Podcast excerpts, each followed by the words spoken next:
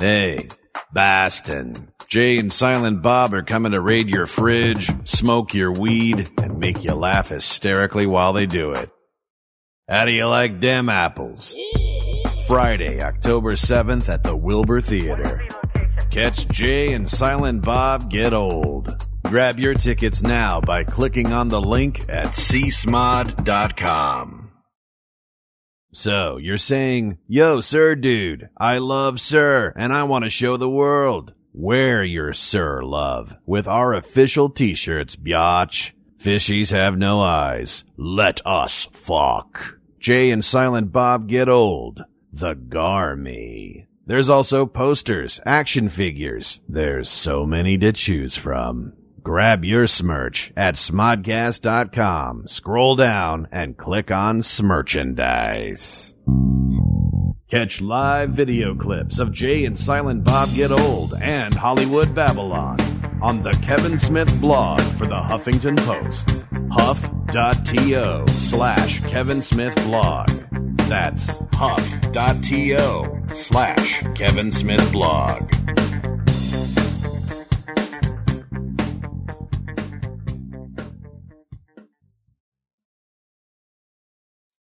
Yo, Red Bank, New Jersey. Jay and Silent Bob are gonna snooch to your motherfucking nooch. I don't even know what that means.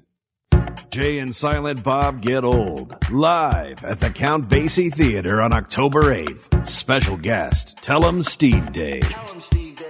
Get your tickets at CountBasieTheater.org. Jay and Silent Bob Get Old. Live at the Count Basie Theater, October 8th in Red Bank. Word. Want early access to tickets for Smodcast Internet Radio's metric fuck ton of live shows? Join Smodcast. For just $4.99 a month, you'll get CD quality audio of every podcast you hear on Sir, ad free. It's like watching porn without having to fast forward through that goddamn plot. You'll also get bonus video content and other badass exclusives. Smodcast, where Smodcast goes save for pay. All the deets at smodcast.com. Going to New York Comic Con in October? Well, Jay and Silent Bob are giving you one more reason to fangasm. Uh, you, you might want to clean that up. Friday, October 14th at the IGN Theater. Catch a live performance of the popular podcast, Jay and Silent Bob Get Old. Dust off that Batman costume that's three sizes too small. Or, fuck it, don't wear a costume. Just wear some type of clothing, cause, you know, you don't want to get arrested.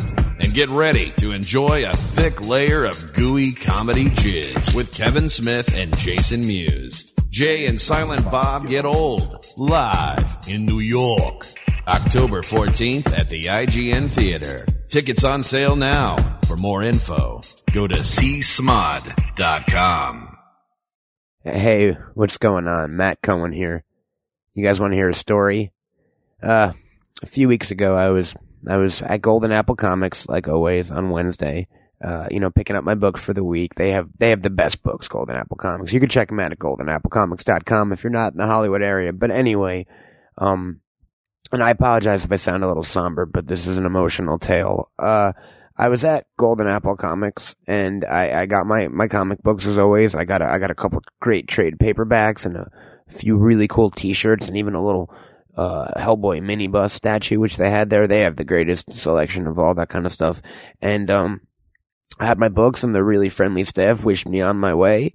And, um, in the parking lot, uh, I was about to get in my car when I was accosted by by a a group of miscreants is the best way I could describe them. They they were young and they were rowdy and um and I was scared and and uh they pulled out uh jackknives and and mac knives and all kinds of different knives and demanded demanded my money and my comic books and I was like, "Look, you can have my money, but I'm I'm keeping I'm keeping this Golden Apple Comics bag. You you you have to pry those away from my cold dead hands, Charlton Heston." And the guy was like, "I'm not Charlton Heston," and I was like, "I know it'd be weird if you were, because you'd be dead, and that would take this to a whole different place, because I'd be getting robbed by a dead person, and it would still suck, but it would be kind of cool because I would know ghosts exist." Anyway, I was getting robbed, and and they were like, "Give me your money, and you're ugly, and you st- st- ugly shoes." And I was like, "Leave me alone." And they're like, "No, your car is stupid." And I was like, "No, my car's not stupid." And they're like, "Your car, yeah, it is. Your car is stupid. Give us money in the comic books." And I was like, "No, I will not." Take everything but the comics. And they were like, all right, we'll do that. And I was like, no, on second thought, don't take anything. That sounds horrible. Leave me be, man. I, I need a hero is what I thought at the moment. I was like, I need a hero at the end of the night. And you know what? Golden Apple Comics saved my life.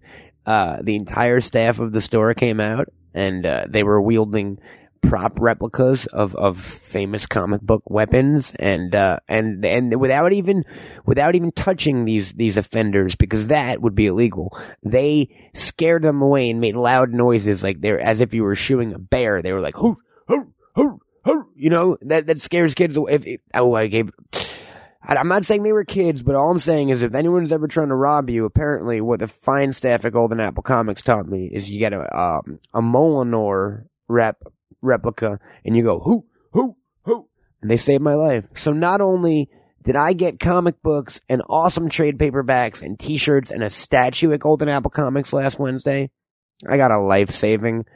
Folks, I don't think I have to say anything more than that. Golden Apple Comics. What other comic book store will literally save your life? GoldenAppleComics.com. Check them out. They're the dreamiest.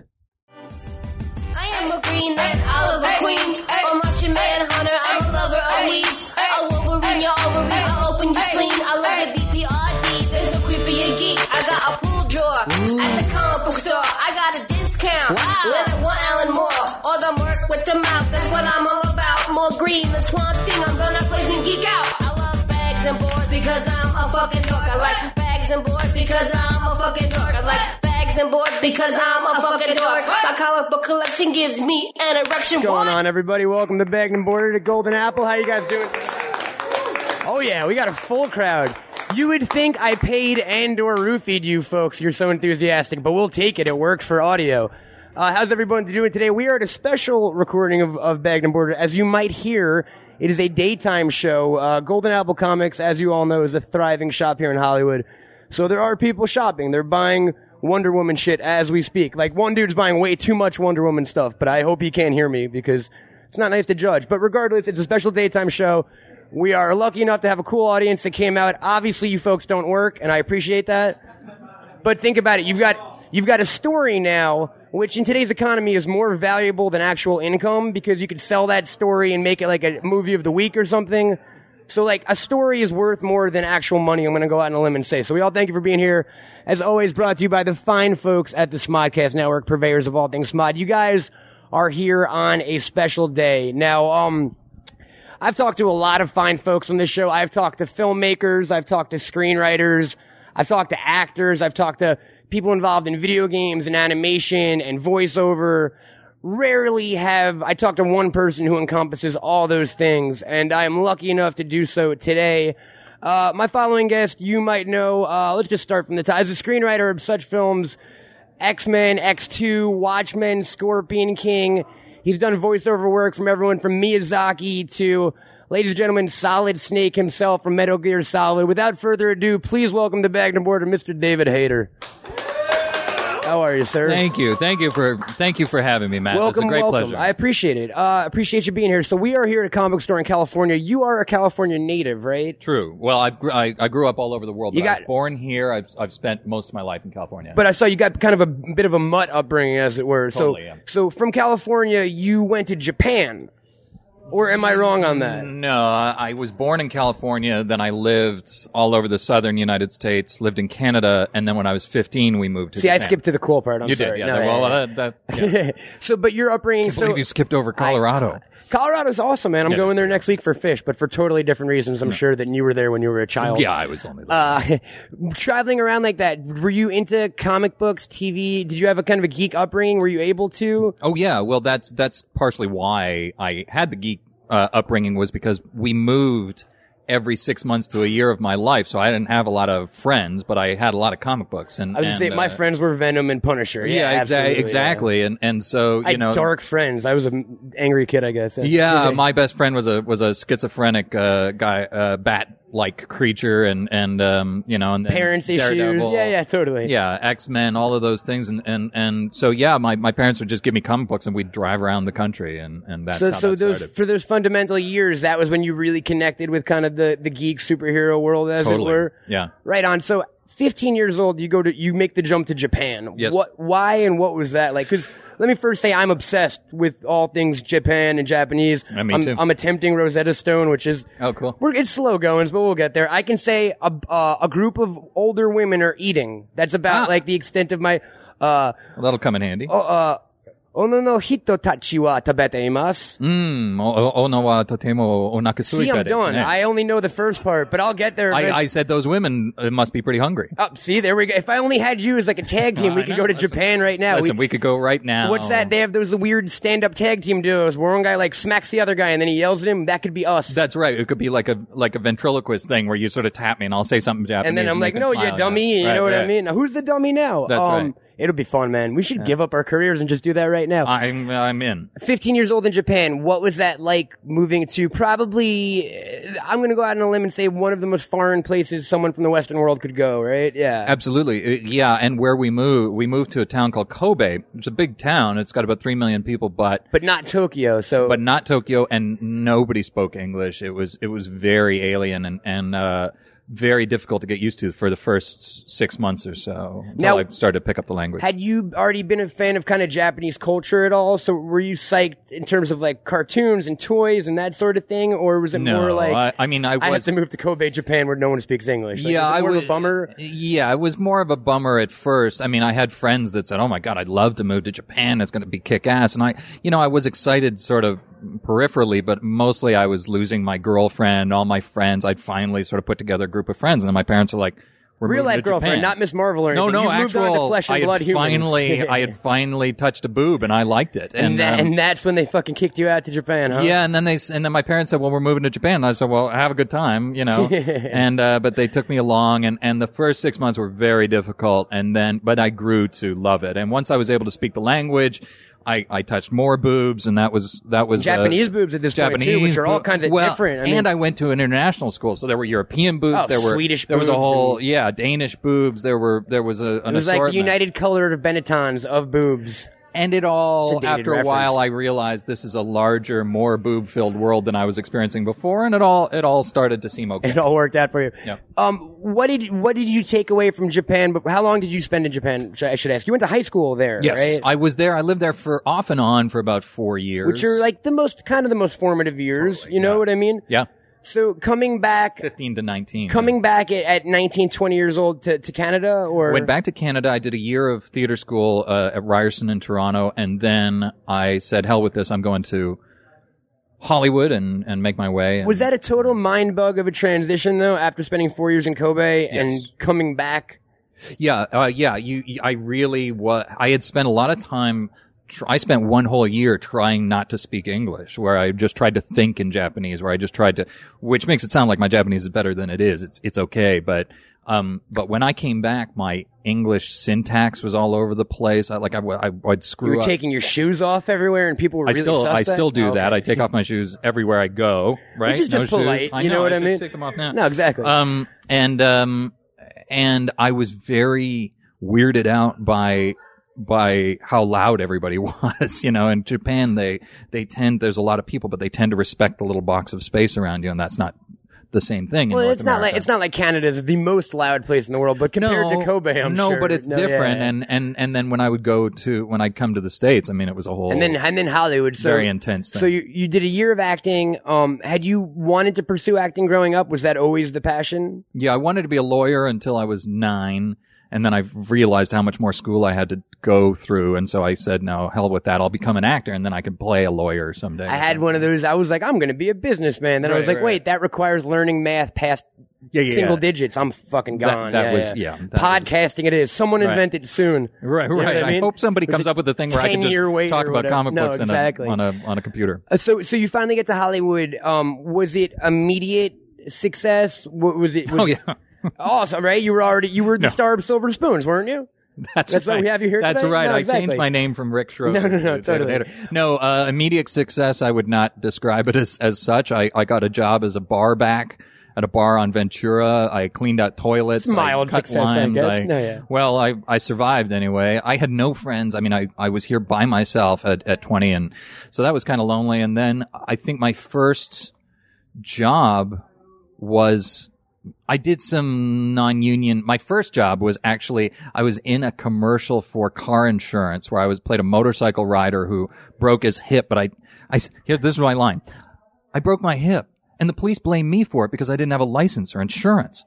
And I was like, I- think my character's kind of an idiot. Like Yeah, it's, it's also- kind of his fault. Not the stereotypical bike rider you'd think of who'd be No, complaining like- about the police. You know what I mean? yeah, I broke my hip, and what? The, and then I went to a bar. sounds like a Jewish a grandpa. Sounds like my grandpa instead of like a Harley guy. I'm like, telling you, Matt. oh, these cops, they hit me. I'm laying on the side of the road. No one's looking. We had script problems from day one.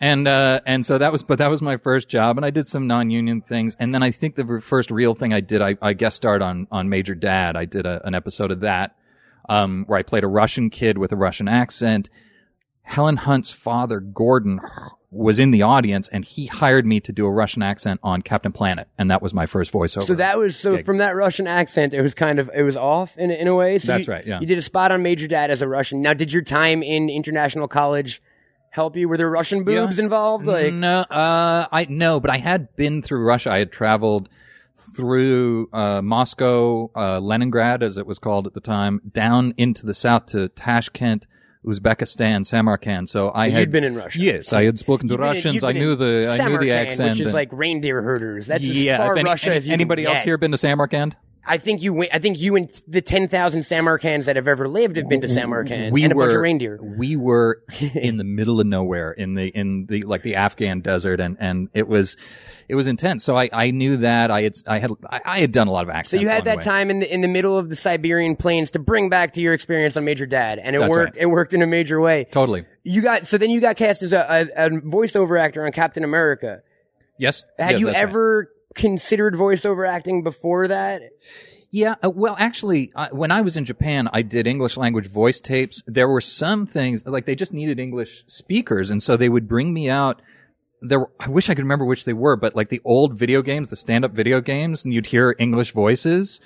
Uh, uh, my friends and I from uh, high school were called in to do that because we spoke English. So, you were like the game over voice in some yeah, exactly, Centipede or something. exactly, yeah. some weird thing on on Centipede or or or Defender or something like Time Crisis Two. You were bad guy number five. That's way later, before right? Time right, Crisis right. too. But but so I, I, wish I could remember which video games they were because there's like weird little video games that I have voice work in from the mid '80s, That's so- early so- '80s. being a big, I, I call it Japan file because I can't think of an appropriate word Yeah, for yeah, it, like yeah. Anglophile. But I've noticed that um, if you're a Caucasian actor in a foreign country, you get a shitload of work. yes, true. and and there's only like seven or eight of them, and they work. They're in everything. You'll see like if I watch a lot of like um Japanese or kung fu, kung fu flicks, and you'll see the one same black dude Right. for years, Right, because he just lives Because there. there's five and, black dudes in Japan, and Right. four of them are dentists and one's an actor, so they only yes. have that guy. and you know? all of them have more sex than you can ever imagine. I'm sure, man. I gotta get to Japan. Um, yeah, Uh, Japan's pretty great.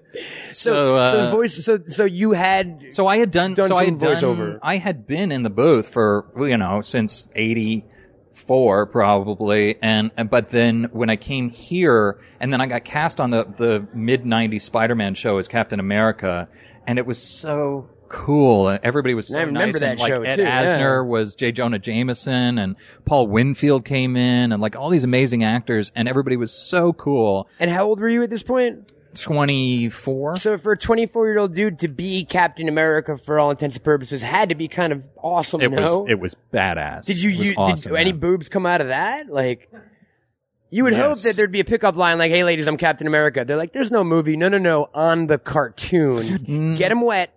Nah, it, it, it, it, no, it doesn't really work like that. But but there were other actresses who I certainly I I could tell you the names of some characters. We but, know the character names because only. you'll look No, them yeah, up on yeah. Google and then you'll and then I'll be kissing and telling. But yeah, no, there were certainly some.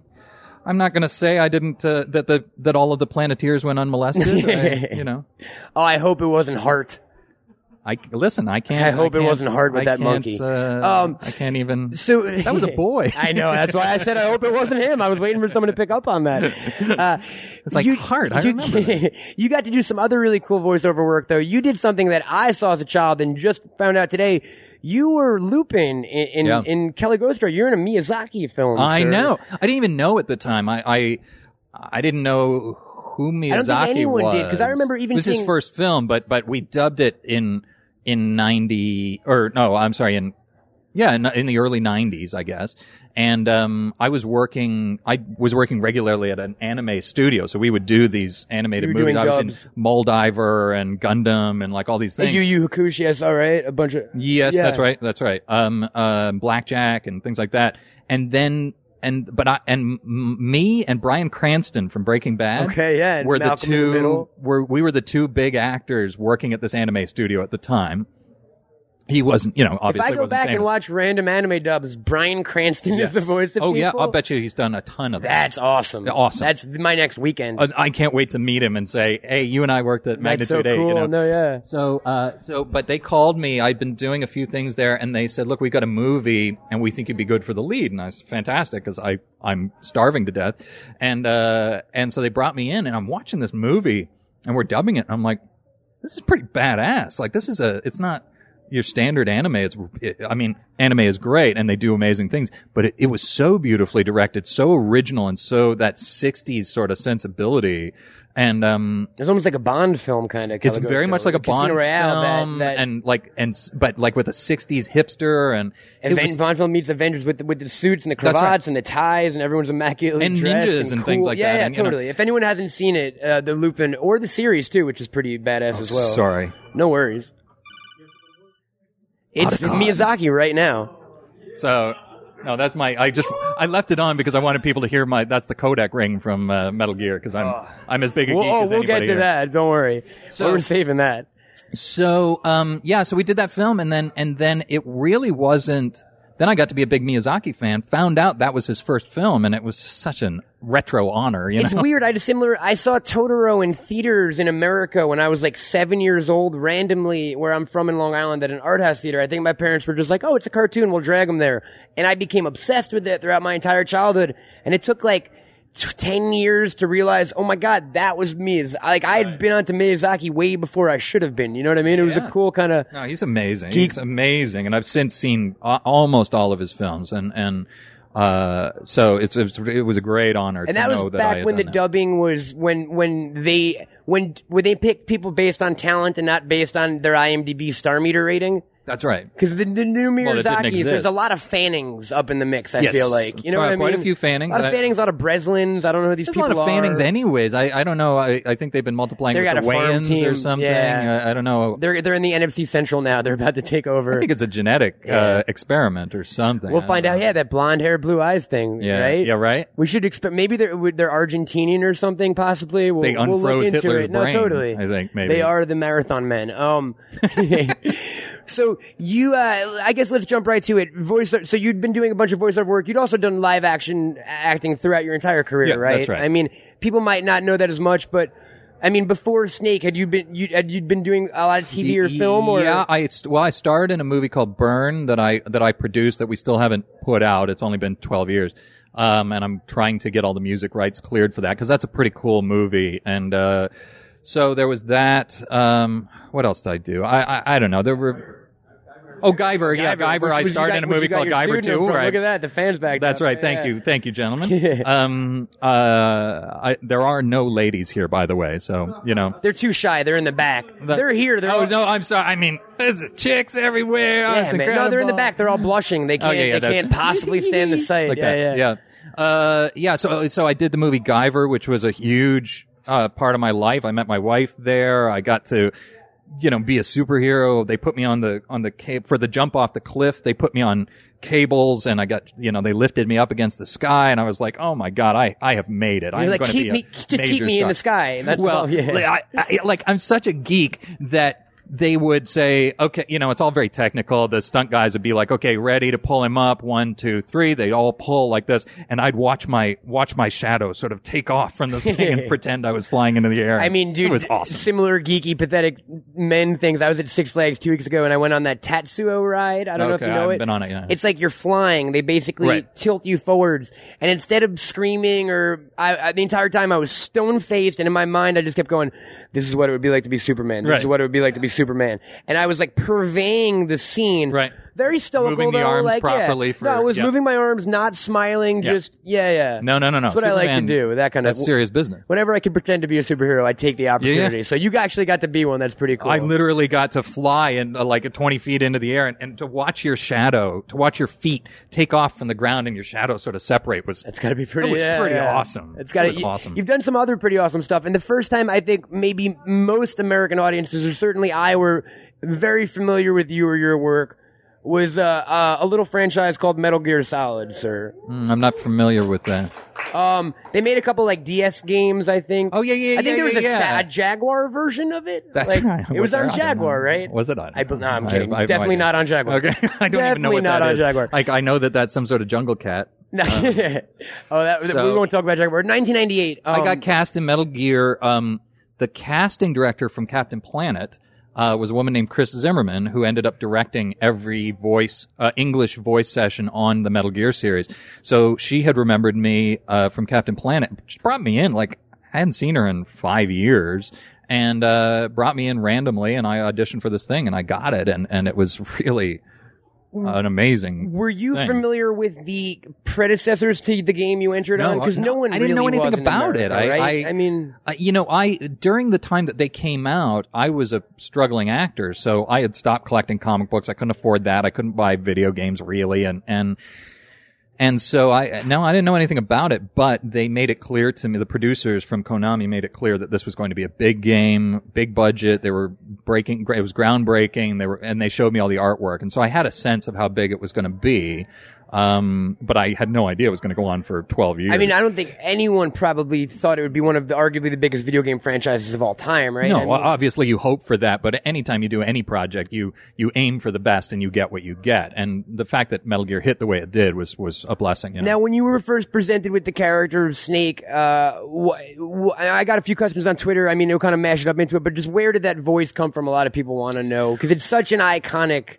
Well, I, voice, you well, know what I mean? Yeah, I had auditioned with a different voice. Um, I, Please tell me it was like a high pitched Woody Allen thing. I, no, no, I- that's that's right. I I don't know what you're talking about, Liquid. Um, probably dealing with the Patriots here. I want that Um, game. So that'd be pretty good. I want that game. Uh, no, it was it was like my voice. It was like this voice, and and and but then I had from the time I auditioned to the time I got cast, or the time I started working, they gave me the script, which was, I mean, literally a stack of pages about two and a half feet high. And this was also in a time in video games where there really wasn't much fully voiced No. over games like Not this. like that. And I mean- especially action games. And it was also the first game where the polygonal character, the polygon character, was the same in the cutscenes as it was in the gameplay. yes, That was the first time that had ever happened. there was no it transition. really cool. So you would just move from movie to game, and um, and you could smoke, and there were cardboard boxes. It was just the Uh, coolest game was- ever. Like, I mean, it was pretty. It, well, the the presentation of Kojima is a genius, and and he he the creator of the games, and he really obviously uh, knocked it out of the park. And and and so, but during the time between I, the time I auditioned. And the time I started working, I, they gave me pictures of Snake, and I read the script, and it was like, okay, he's a special forces guy who's been doing it long enough that he's already retired. He wants to be left alone and and and drive his sled dogs in Alaska. so it started to get to be more of this sort of thing. Like I, I just want to be left alone. I can't.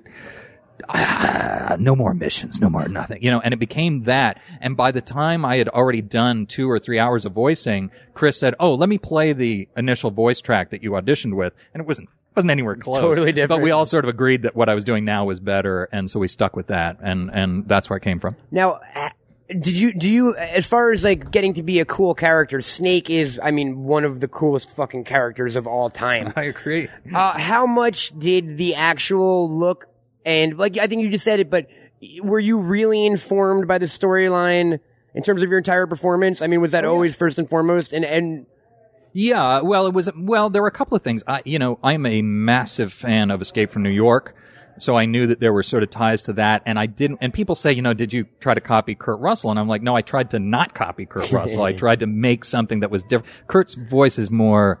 Call me Snake. You know, it's like more of a whisper. it's got more that a, whispery palance almost kind of thing yeah, going. exactly. Yeah. And and so I wanted it to be different from that.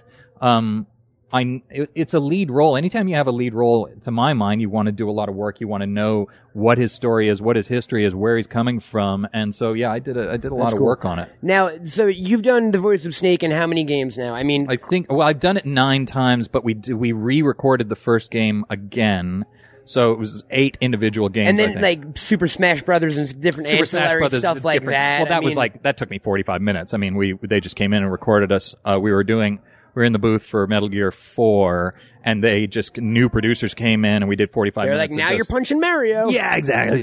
Jigglypuff. You know what the hell?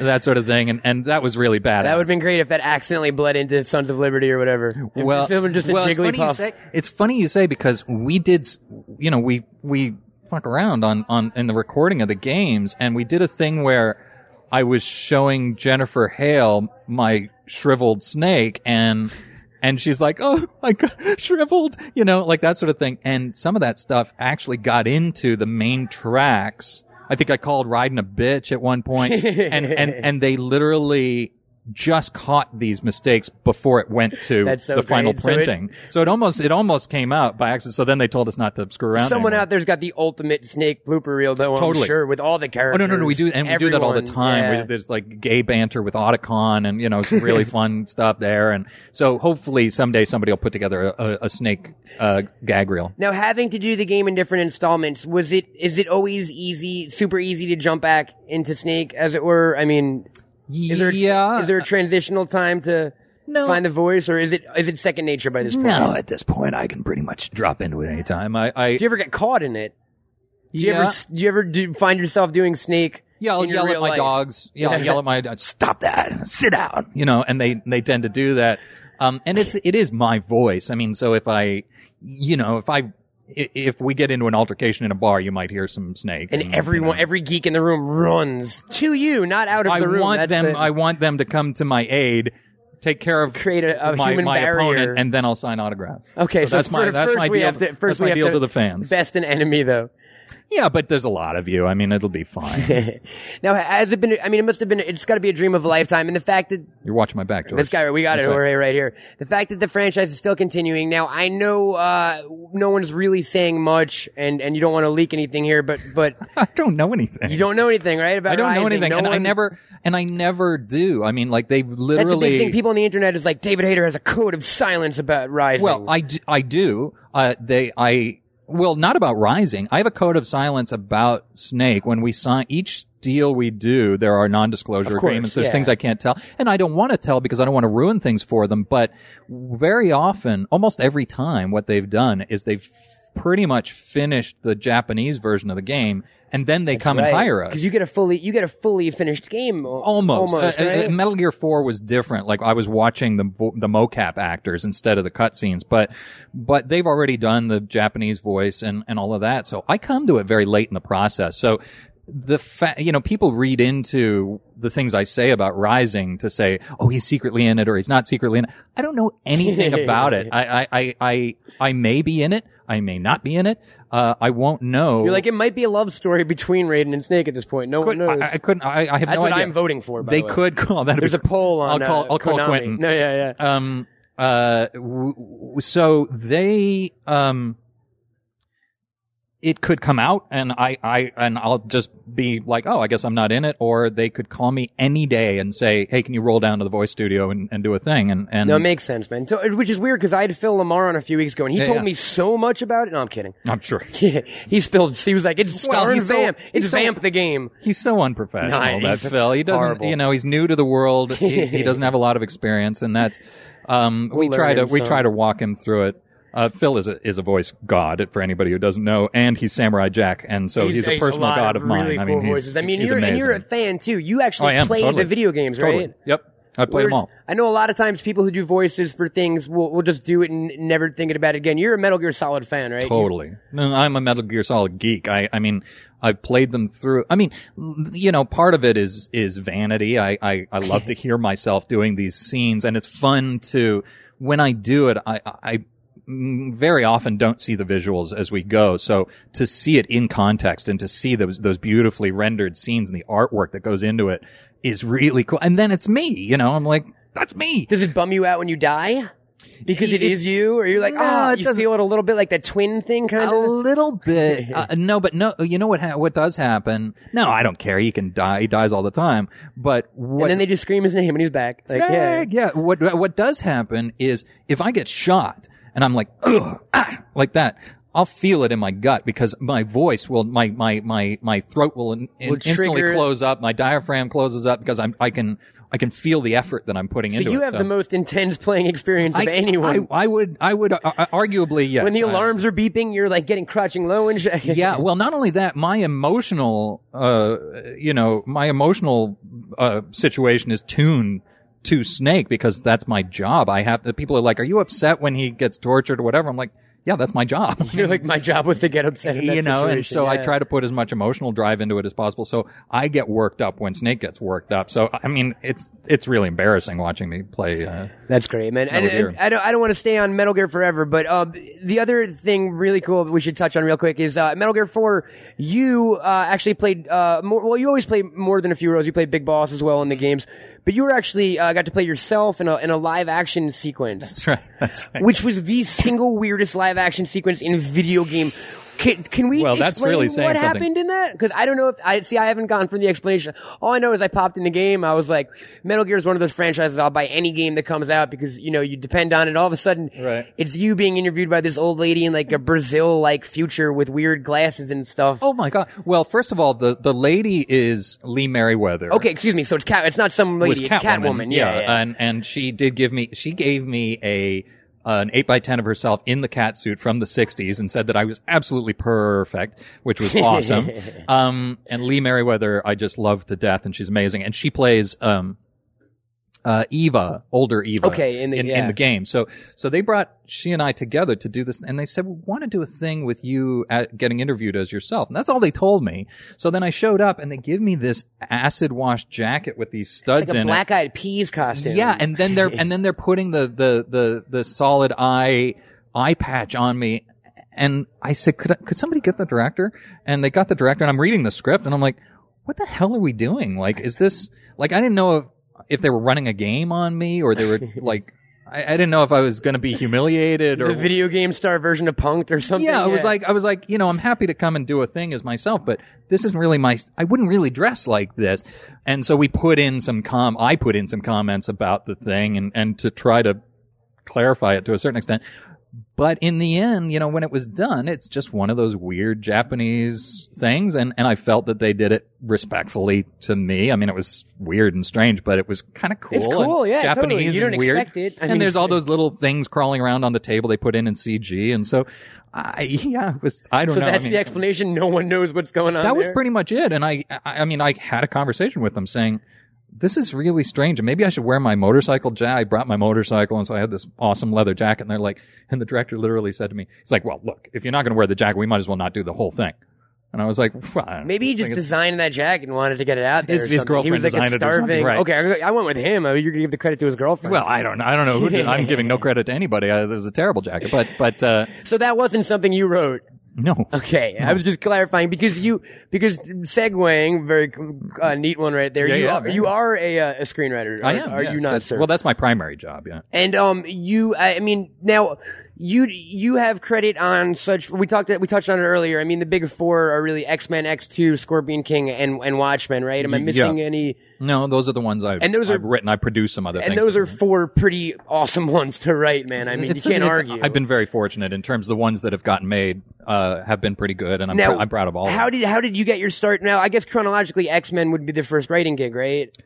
X Men is my first was my first writing gig at all. Okay. So I am technically the most successful first time writer in history, and Yeah. uh, screenwriter in history, anyways. Congratulations! I don't know how to even respond to that. I didn't either. It was Chris McQuarrie, my friend who wrote Usual Suspects, who told me that. and and weigh the gun. I mean, McCoy's so, all. Yeah. so he calls. So he calls me up, and I got sole credit on the movie, which he had worked on as well, and has some brilliant work in. Uh, and he said that he was said- your de- That was your debut screenplay. Wow. It was my first job as a writer ever. So you're okay. So yeah. So he calls me up and he goes, he goes, do you realize you're the the most successful first time screenwriter in history, and I was like, I do now. financially and critically, man, because that was really the birth of this modern era of, of, of superhero films. I mean, there are a couple the, the Donner films, of course, and you had the Oh yeah, well the Donner Superman. that's way well, back, and the Blade movies. Well, and Lauren Shuler Donner worked on the film, so Richard Donner came to the X Men set, and we watched this. Yeah, yeah, you want you want some geek trivia? please. So so Dick Donner and I, I call him Dick because we're good friends. Sure. Um, we're watching uh su- an uncut television version of his Superman that was released in the 70s that somebody had an old knockoff videotape of, and it had the scene where um Christopher Reeve talks to uh, Marlon Brando's hologram about how good it felt the first time he flew, and that wasn't in the original movie. And so, so Dick comes into the thing, and I said, I said, wait a minute, wait a minute, watch this scene. So he's watching it, and I, he's like, oh, that's pretty good. And I said, why did you cut that? And he goes, you know, I, I don't remember, but I was like, well, you have to recut it and put it back in because that's awesome. You know, new Marlon Brando, Christopher Reeve scene. So, and then he did. So not only are you the most successful first-time writer of all time, but you're the man we have to thank for the Donner cuts. Well, well, for for for for that scene, All right, anyways, I certainly still. did bring it back to his attention. right, that's not a bad thing to do, man. it's all, all that is all Donner, but uh, because and he's a god, uh, and I love love love those films. that had to have been cool, just sitting on the set, uh, sitting on the set of. X Men, watching Superman. You're like, for a geek, it kind of can't get better than that, right? Unless you're for- getting a lap dance from like Amazonia at that. well, that would have been something. yeah, that's or yeah, uh, that would have been pretty nice. Starfire. I went with Yeah, Starfire. Amazonia's kind of weird. I don't know who Amazonia is. She was a giant lady. I thought you were mispronouncing Apollonia, No. which would be fine. That would have been fine too. Yeah. yeah, but Pr- um, so we did. Uh, Sheila E. Any of the old Prince cast-offs. although at the time X Men was very stressful, and we all thought it was going to be a disaster. And It was so- untested, right? Was, No, yeah, nobody knew what we were doing. The studio didn't really understand it. I, I mean, the only X Men fans were me, uh, a young man named Kevin Feige, Who um, we all know now. Yeah. who has probably gone off and done some other job few things, I somewhere. think. Yeah. Um, and Tom DeSanto, and uh, and we were sort of the ones who knew X Men. And Now that's kind of a that. colossal task for any writer, especially someone who's never I had a writing gig before. You have seventy or, or, or that fifty plus years of canon to draw from. yes. What, how did you approach adapting the X Men to screen, man? Like, well, uh, we were in Toronto to shoot the movie, and they gave me an expense account to go down to the Silver Snail, which is the great Toronto comic book shop. And uh, what up, Silver Snail? And so I had a I had an expense account where I could just get any X X Men comics I wanted. It's not a bad thing to have. yeah, or anything. I mean, really, I bought Sandman. I bought all. I got You're caught like, up on my comics. we might put Sandman in the X Men. that's right. that's right. So, um, I think we should work the entire run of Green Lantern into this film. Yeah, so I went I went over the essential X Men. I found scenes I had never seen before. I found that line that's in the movie. Um, Rogue is looking at his knuckles, and she says, "Does it hurt when Every they come time- out?" the every and he says, "Every time." That's from an old comic. See, book. I never knew that. That's probably one of the greatest lines of that. film. amazing. Yeah. Uh, well, I read it and I was like, that has to be in the Yeah. movie. That's amazing. And so, um, uh, so I went through all of those, and then I went through all the comic books that I owned as a kid because the first X Men really came from my era, which was the Chris Claremont, Claremont uh, Byrne- Byrne, Byrne era, of course. uh, Yeah, era. yeah. So they're all down here. So I went back through some of those stories, the setup of Dark Phoenix, all of those things. But at the same time, the first X-Men was all about setup. It was all about setting up the world, everybody's powers, where we're at, what a mutant is, and, and so it wasn't really about the story until until we got into X2. And once we got to X two, I mean, if for for someone who was a fan of X Men when it came out, and I think a lot of people have a similar experience.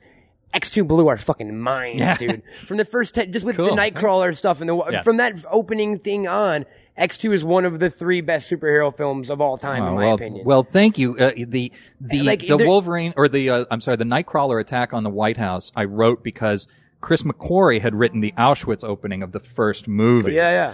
which was so amazing. We were like, we have to do something that can at least come close to that. And so I came up with that sequence.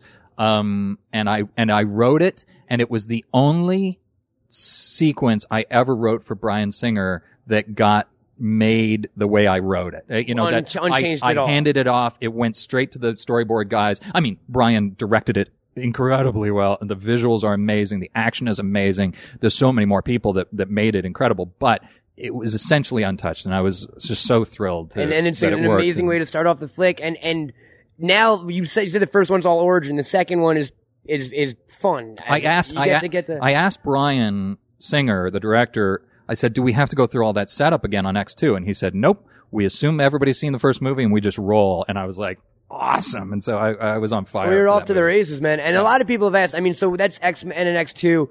You jumped off at a at a good time. Uh, do you have any, Well, I wish, I wish that, That Bryan and I had off? done I the mean, third movie. Do you have any but- feelings on on the Last Stand, as it were, or as I like to call it, the last X Men movie that will probably ever be made from that franchise? Um, I'm not a fan, and I don't know that guy who directed it, so I have no. Well, I do. Okay, I, so- I, I know Brett, um, and I actually visited I'll the be the X3 bad guy set. geek on the on this. I'll be the Well- internet geek on this one. Well, look, I mean, they had a tough task ahead of them. All the original people were were were not. Were I mean, me, I was gone. Bryan was gone. Zak Penn at that point was Zak not Penn- involved, right? No, he. I think Or it was, was- Zak Penn and Simon Kinberg Okay. who got credited on the script. I don't know how the script came together, but so they had a tough task, and they had to meet up with what we were doing and meet up with Fox's aggressive marketing. Like It was that they'll just pick a date and say go, you know, and and and so. I, uh, so I, I tend to cut them some slack. There were obviously there were things that I What would you have done differently? was not happy say? about. Well, if you look, could have my- continued from X two, what would did you, did you guys? what had we you- had planned Okay. to do was take the Dark Phoenix story. Like she, you, you, you there's one moment in the first X-Men movie where Magneto's machine, which turns people into mutants, goes over everybody and, and Xavier has said there appears to be no effect to mutants. Appears to be. But when we see Jean afterwards, who really doesn't have much power in the first film, you, there's, I begged Bryan, I said, just get one shot of her like, something has happened to her and it's in there. It's completely unexplained and, and, but I was so thrilled. And then in the second movie, I had a sequence that got cut where Storm and Jean are flying to Boston. They fly over, uh, um, well, Jean is having headaches. She's having a problem. Like things are happening to her mind. And then they pass over the Statue of Liberty and they're patching up the big hole in her head from the first Yeah, movie, yeah. which I thought was a great sort of thematic image. In the third movie, the war was going to erupt in a, in a full cross uh, the United States way. Mutants being rounded up, the army coming out. She turns into Dark Phoenix and she says, they want a war.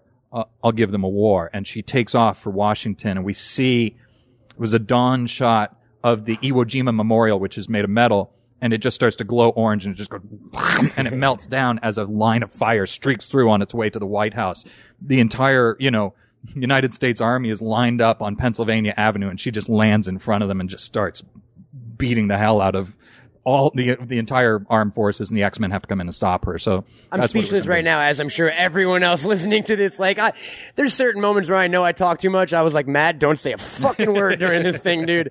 Uh, that's incredible. So dude. it would have been it would have been pretty cool. I think a lot of you just got a lot of people uh, excited and sad in the same way. You know what I mean? Yeah, yeah. Well, it was a shame because I the Dark Phoenix story was the defining story to me of of of of the X Men of my my era of X Men, and I wanted to take it to that moment where Wolverine, who's been in this love triangle with Cyclops and, and Jean the whole time, finally gets. They know they have to kill her. There is nothing you you cannot stop Phoenix unless you kill her. And he gets her down on the ground, and this guy who's been wrestling with, am I an animal? Am I a human being? Am I a murderer? Am I a hero? Am I in love with this woman or am I not? Gets her down on the ground, his claws to her throat. She gets a hold of herself for one moment and goes, do it. You have to do it. I can't control this. You have to kill me. And he can't do it. He loves her and she turns back into Dark Phoenix and tosses him away and the one chance they had to take her out is gone. And, and that's where the, all of the movies I were mean, coming yeah. to.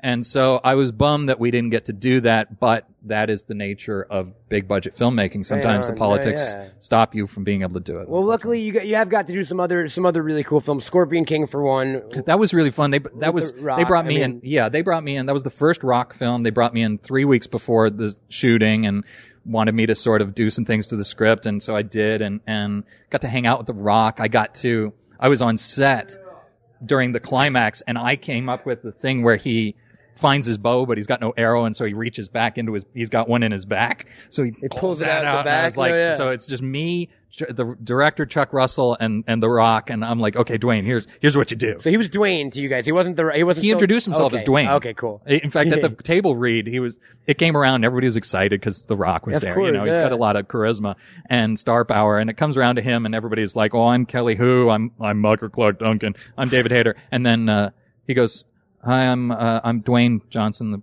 the Rock. You know, People are like, I thought The Rock was in this movie. right? And he he was just That's so, so great. he's so He's such a- charming and so sweet. And he's he's now our biggest action star. I mean, he's a movie star. he's awesome, Born to be and, that. and and certainly deserving. and that was his, and that was the first time we got to see him in a flick. Uh, That's right. Um, you were also responsible for another film, or, or at least many versions, or we'll talk about that in a minute. But um, I, I'm a big fan of Metal Gear Solid, and I'm a big fan of the other stuff you've done. I did a two and a half hour podcast dedicated to my review of the Watchmen Oh, wow. film. Wow. So, uh, saying I'm a big fan of The Watchmen is an understatement. Right. Saying I'm a bigger fan of that of that adaptation, which was Oh, okay. like I went back and said earlier, uh, adapting the X Men must have been daunting. Watchmen, man, like wh- what, what was so? How did what? How did that come about? I mean, Alan Moore said he liked you. I mean, did, it doesn't get better than that. The dude who hates everyone, like he fucking murders Care Bears. I- He doesn't. I mean, yes, he murders Care Bears, but Care Bears deserve it. yeah, I, I, not the Care Bear cousins though. Those guys had spunk. those guys. The lion, kick yeah. ass. or sh- care, hugs a lot, Care, monkey. Care elephant. Yeah, Uh, it was like shares a lot and hugs a lot and fucking Yeah, exactly. So Whatever. Um, Alan doesn't hate everybody. Alan really respects artists, other writers, and he was so nice to me. What he hates is Hollywood. adapt. Yeah, He hates the development of of his work, and he hates um spending these massive amounts of money to to put up his stories. And I don't begrudge him that. I, I get that. Oh, let It me is- let me say, I'm, I'm Alan Moore's my single favorite writer. Oh yeah, so he's I'm amazing. in no way. No, I no, mean, no, no. yeah, I'm just yeah. clarifying. Oh, of course. Because everybody says, "Oh, Alan Moore must have been a dick to you," and I'm like, "No, he couldn't have been nicer. He was so supportive so of awesome, me, yeah. which as a as a comic book geek was incredible." And um, it, he just he just has a a political, a philosophical problem with the amount of money that gets spent on movies. And I get that. But when a story, to my mind, when a story is so beautifully written and when themes like that are presented in such an original and beautiful way, it should be put out to more people. Um, I felt like that was a noble calling and, and, and well worth the money that was spent. Um, so, uh, yeah, so. was- So, uh, how did you when, how did you get involved in, in the project? I mean, how did you at first sit down? uh, What how do you sit down and adapt the single most influential comic book of all time, as it were? I well, mean, those are two or in- different questions. What okay. I did was, um, they after I did X, after I did X Men, my agent said, "Well, what do you want to do next?" And I said, "I want to do Watchmen. If I'm the comic book guy, that's the greatest comic book of all time." So they said, "No, no, no, you'll never get the rights are all messed up, and there's a bunch of money spent against it. It's dead. There's no people way." have been at that point. Terry Gilliam had tried to develop it Oh, for years. I mean, it had been two decades at that point, That's right? Yeah. pretty. Well, no, no. Or I mean, maybe- it was just. I signed my contract the day before 9/11. Okay. So, um, yeah, it had been around for about 11, 12 years at that point. It, it came out in, well, no, it came out in 85. Was that I, right? I think so, right? Eighty five. Okay, so it's about 16 years. So yeah. So, So- long enough time that yeah, So, but I found out, I tracked down Larry Gordon, who, who, who was the great legendary producer, and he had the rights. And so we went and, and I, I just went to them and said I wanted to do a six part miniseries for HBO. And he said, ah, I don't do TV. Can you turn it into a movie? So I said, well, I can try. And, um, and so how I adapted it, like I was the one that dug it up. I mean, I, So you were you those, were, those that was, who, those who are, project, yeah. yeah, I mean, those who blame me, blame me, and, and, and those who appreciate it, I, I, I did have a significant amount. Those who do blame you don't listen to this fucking podcast. Oh, no, they had to whatever. Sit through three hours of the most like it's better than Citizen Kane. I don't With know it. what anyone's talking about. Yeah, I don't know about that, but but um, that movie's about a newspaper and some fucking sled. Like I don't know. yeah, I'm I don't joking. know what the hell. It Uh, a sledding It's newspaper over. It's movie. overrated. So, uh, so then to adapt it, I basically what I did was my first pass, I copied out all of the dialogue verbatim. I, um, and then put in simple action description. And the first draft was about 174 pages, which is a, a movie is about a minute per page. So that was too long, but it wasn't like crushingly long. And then I said, okay, my next pass, I'm going to take out everything I can take out without taking out a single great moment or line that I love. Like just, he moves from this place to that place for yeah. telling us, uh, oh, I didn't see you at the funeral. Well, we know we didn't see her at the funeral because we saw that she wasn't there. Taking out things like that. My next pass was 138 pages. there wasn't much. And not that was awesome, right? Well, Yeah. no, I mean a lot of it was awesome, but so but I managed to cut another 35 pages, and then we were pretty close to. I mean, we were pretty close to what it ended up being 10 years later. Um, but it took 10 years of dealing with multiple studios. What would happen is we had it at Universal first, and then Revolution, then Paramount, and then Warner Brothers. And w- what would happen is we would be developing it, and then they'd say, "Okay, can you cut all these other characters and just make it about Dan and Rorschach?" And I'd say, "No, that's not Watchmen, and that's a different thing." And they'd say, well, if you don't do that, we're going to fire you. And I'd say, well, then you might want to fire me. And so then they'd fire me and we'd go to a different studio because Larry Gordon was, is such a powerful producer that he, it's in his contract that he can just, if he, if the filmmaker disagrees, he can take it take it away. away. Wow. And so he was a true hero to this process as well. Stuck by it and, and, and stuck by me and said, if David says that's not Watchmen, that's not Watchmen. And so, uh, we went through, you know, me attached as director, Paul Greengrass, Darren Aronofsky was attached for a weekend. I flew to New York and talked to Darren about it. It lasted a weekend. Literally a weekend. How, what, what went wrong? What went Well, what so happened quick? was he, he wanted to do it. Paramount wanted him to do it. And then they said, they said, oh wait, he's shooting the fountain and his schedule isn't going to allow him to do it for another six months. And we want this movie right now. Right now. We're going to want to go into Wow, production. okay. So they called Paul Greengrass and said, will you do it? He said, sure. He came on board. We did six months of pre-production with him, spent millions of dollars, and then they killed the movie. Uh, and then we went to Warner Brothers. Who was? were- Do we know who was attached to the Greengrass version, like the fans and stuff like that? Was it the same cast or? No, no, no, no, no. He wanted, um, he wanted Joaquin Phoenix for Dan. Um, who did we want for?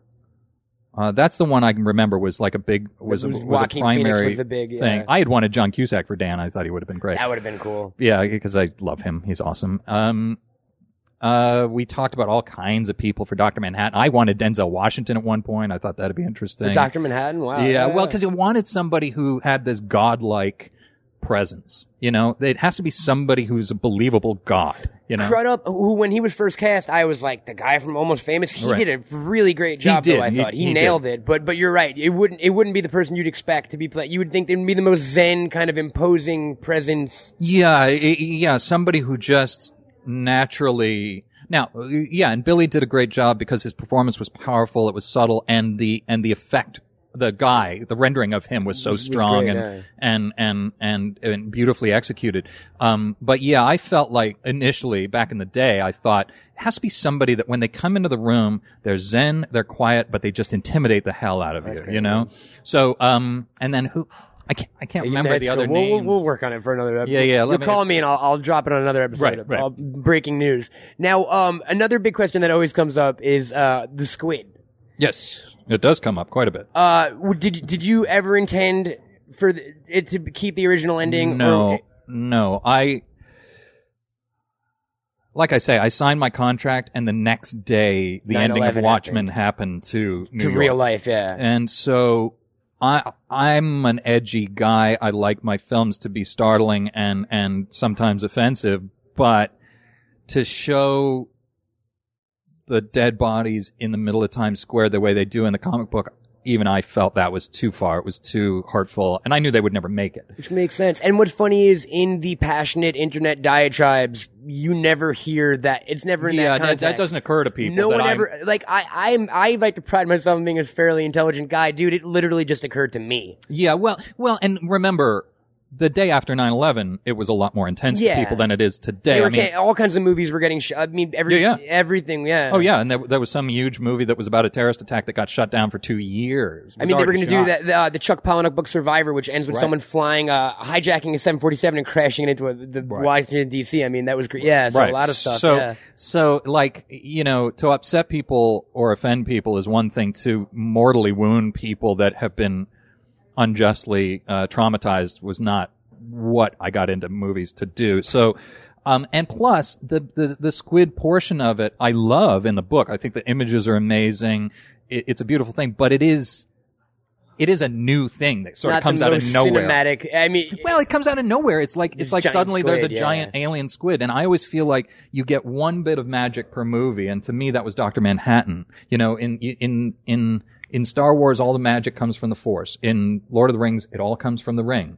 You know, I don't think it was problematic to set that up and then at the end of a very talky movie to suddenly say, oh, and by the way, I have genetically engineered a No, squid. yeah. It's telepathic. It's going to send shockwaves of telepathic uh, earthquake across New York. And blah. I was like, I, I'm going to have trouble And to build that, you would have you'd had to done all the island stuff, and and I mean, there was the island so much was all more. that stuff you couldn't, we didn't have too many char- to new characters to just randomly throw in. So and none of our main characters. So it just it, it just was very problematic and and I felt needed to be streamlined. And when this idea of Dr. Manhattan as the agent of destruction came up, I was like, that's that makes more sense to me. Maybe maybe that's heretical, uh, but that's that's the decision we made. so are you ultimately happy with how the film with how the film turned out? Yeah, I, I, um, I feel like the first cut, they, they sort of, you know, I know they were really hard on Zack and, and Warner's was really pushing him to get it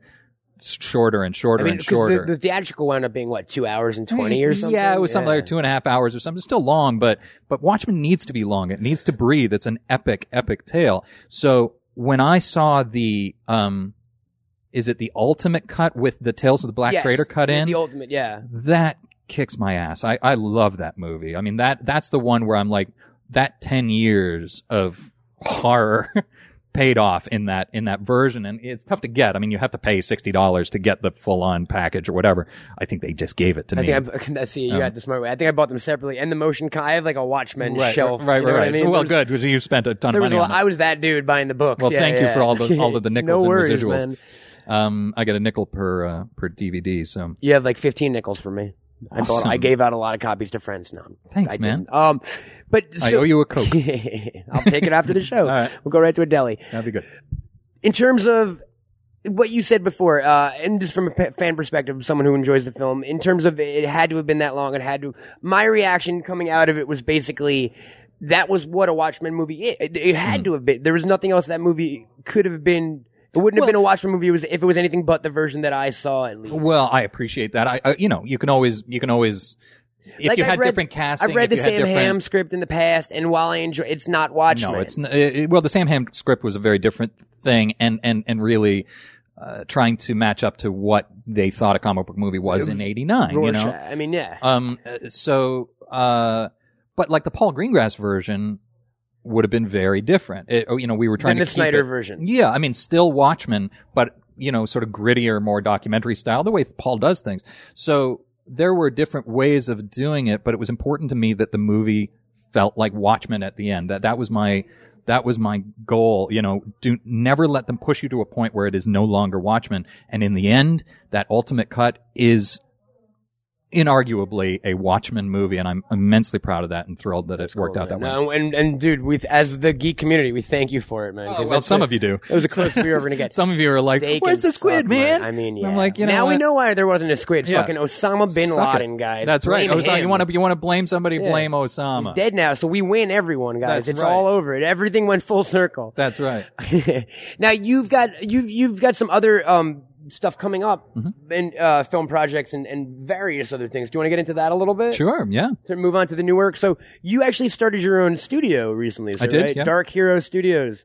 It's a production company, but I called it Dark Hero Studios so it'd sound like we have buildings. Yeah. Um. But, And but like that's funny because I called my production company a production company to make it sound like I produce stuff, but it's Sure. really just me on a computer. Well, I actually produce stuff, so I was like, let's let's take it a little further that's and make it sound to like yeah, yeah. we, we're all one trickle down. but on it's the, all Hollywood lies. on the white I mean, lie it's all- scale. yeah, No, yeah. totally. And uh, it, I read online, and again, my producer is Wikipedia and IMDb, and Yes, of course. he hits the bottle sometimes, so he's not always accurate. yeah. uh, your first film's going to be a werewolf film, Wolves, with Ray Stevenson. Well, Is that see? mm, maybe, Ooh, okay. maybe. I mean, Wolves. Damn you, Wikipedia. Yeah, no, no, no, no. Well, it's correct. We've been putting it together for three and a half years. The company that was funding us, we were supposed to shoot this winter, just got hit with a massive lawsuit judgment of fifty million dollars That's against it, good. which has proven problematic for the film. But it, but it, but but it, it made me realize that the difficulty in, in my getting a film to the screen as a director may not be about me. I think it may be more about a like a mummy's curse, or maybe I hit an old gypsy with my car Probably or the something. gypsy. Yeah, I There think it's a tons of them. gypsy thing. They're short, so you never see them either. yeah, they're short and they're so vindictive. Oh, totally. You know, Yeah. so um, never forget, never forget, never like- forget. And and uh, so so there's there's a Wonderful bit of a snag music, there. though. We're waiting to see. We're waiting to see. It still may it still may happen. But I have a couple. I actually have another film that I'm attached to direct that I won't talk about at the moment. That we have a script and we have a star and we, we you know. So I I will be directing something soon. Very soon. There will be. But um, but it is the typical sort of Hollywood. you, of you'll see which project that is, right? That's right. Um, you have an acting gig coming up. I do. That was recently announced, I do. You want to tell us a little bit about, about that? Yeah. Yeah, I, I, I have some friends in Toronto that that um, a friend of mine is a successful uh, um, I don't know what he does, a software programmer or something. He's got money and he put together some investors, raised money to do a film with another friend of mine, uh, a great writer named Joseph O'Brien, who who worked on the um, uh, RoboCop miniseries up in uh, up in Toronto. Was a showrunner on that, and uh, and we we're old friends. And he he was doing this film. It's a uh, called The Devil's Mile, and it's a you know a thriller horror film. And he said, "Would you be interested in playing a psychopathic mafia lieutenant?" And I was like, "Hell yes, I would." You get the fun project. I was like, "Do I get to get?" I was like, "Who do I get to kill?" And he's like, "Well, you get to kill this person and this person and so on and so on." And I was like, "Yeah, I'm in." So because I never do that, I'm always a hero. I'm always you know something or other, and Yeah. and and so I, I yeah, I'm heading up to Toronto on the on September 5th to um play a sadistic mafioso. That's right. That's very cool, man. and murder people. Yeah. So Very- anybody, so any fans in Toronto, please come say hello. That's awesome. And and you and now it's, it's announced that Well, you uh you're adapting uh, a comic book, right? Yes, uh, for just Showtime. announced today. Just announced today. So We're adapting. breaking a- news right now. Yeah, we're adapting a comic book series called The Damned um, uh, by uh, uh, uh, Cullen and Hurt, um, which is a brilliant uh, piece. Um, it's so- it's it's it's gangsters and demons, and it's sort of a supernatural Miller's Crossing type of world. I'm and sure. I'm sure Golden Apple or, or your local store has a copy. If you guys want, I would imagine. Yeah, yeah, I'm sure. I'm sure it's here somewhere. I'm looking for it. We'll but pull one after. Yeah. um, but uh, yeah, really awesome uh, thing that was brought to me by Warren Littlefield, uh, who's a legendary, you know, executive and producer, and um, and a company called Oni Press, which prints. yeah, Oni, of course. Yeah. Well, in in our little weird uh, Smodcast world, they actually put out the Kevin Smith books back in the day. Oni, Oh, cool. the Clerks books and Chasing. Yeah, so I've gotten yeah. to know those guys, and they were really supportive of me, and we took it to Showtime, and they snapped it up and said we love it. So, That's good. So it's going to a series. It's a it's going to be a series or a, a movie look, or you know, these things get announced, and then and then people are like, "Well, where's where's the Lost Planet movie?" Show me it Don't- now. Don't, ask me where the Lost Planet movie is. Okay, so that, I'm Um, crossing that question off my list. Uh, and um, Any other questions I shouldn't ask? Nah. no, no, no, no, whatever. I'm kidding. So, um, so the damned, they've hired me to write the pilot, but you know, they, they hire a lot of pilot, they, they commission a lot of pilots Sure. and then we see what becomes a show. But it's, it's, it is a very cool world. I think it's totally badass. It sort of follows on the heels of The Walking Dead and, and, and, and sort of the new horror that has been opened up for television. Um, so, uh, yeah, I'm very excited That's very cool, man. Um, any and anything else you have coming up? I remember you mentioned it. Yeah, I did have you have a lot of stuff, right? I, I do. Oh, well, Dra- Dragon Riders You're of a busy man. Oh, that's right. Excuse me. The uh, the your um the Anne McCaffrey novel. That's right? right. Well, yeah, the the whole world uh, that Anne McCaffrey um, uh, rights had been optioned by a, a producer friend of mine named Steve Hoban, who runs Copperheart Films in Toronto.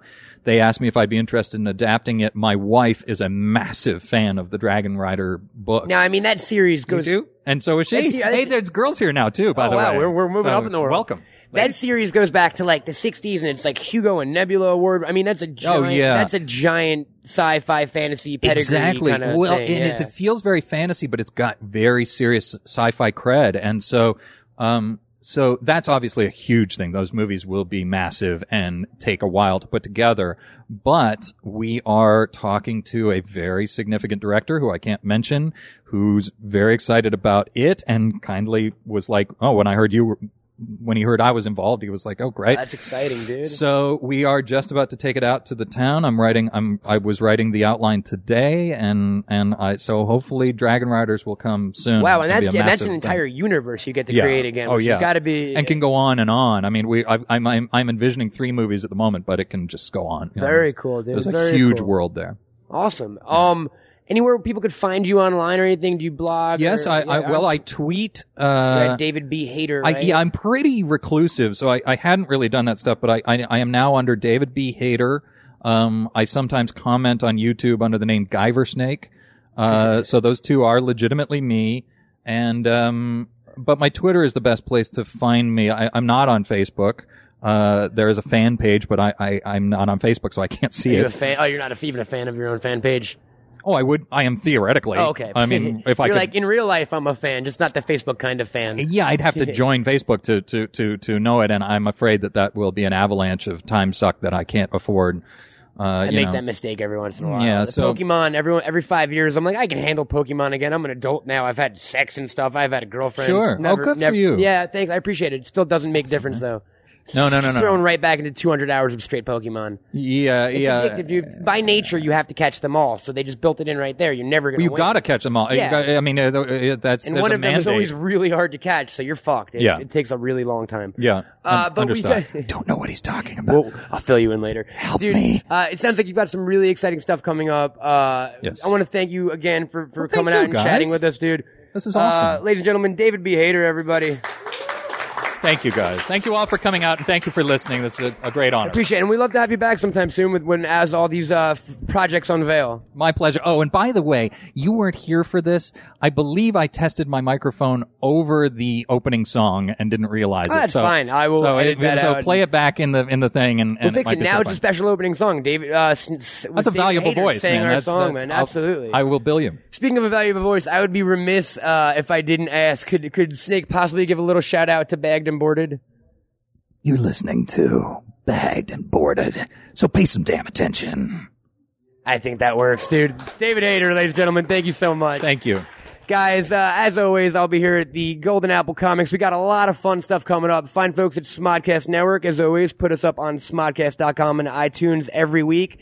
I now have the pleasure of producing the new show Mohr Stories for the hilarious Jay Mohr number one podcast on the internet. Please check that out. And guys, honestly, what have we learned today? Russian accents. Get really good at them and you will have an awesome life after that. Ladies and gentlemen, I'm Matt Cohen. It's been bagged and boarded. It's been real. What?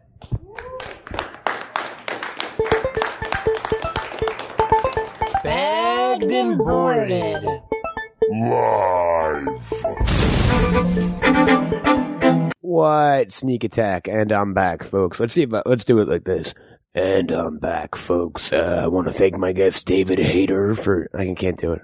He's been. Uh, I see why the guy has a job and I don't. I want to thank David Hayter for coming on the show. That was epic. Follow him online. Uh, you can check him out on Twitter at David B Hayter and uh, his website david-hayter.com for all kinds of fun updates. He's got a lot going on, so give him some internet loving. Uh, this guy over here, you can check me out on Twitter at Cameltoad, C-A-M-E-L-T-O-A-D. Check out cameltoadproductions.com. As always, check out all the other fine Smodcast Network podcasts, including Mohr Stories, which I'm producing right now at goldenapplecomics.com for all your comic booky goodness. And, uh, oh, if you want to talk to me, uh, not in real life, because that would be weird and I wouldn't allow it, but if you want to interact with the show, uh, give an email over to baggedboarded at gmail.com. And, uh, other than that, folks, we'll see you next time. Wonk, wonk. I don't know what that noise was, but we'll figure it out. We have a week. Goodbye.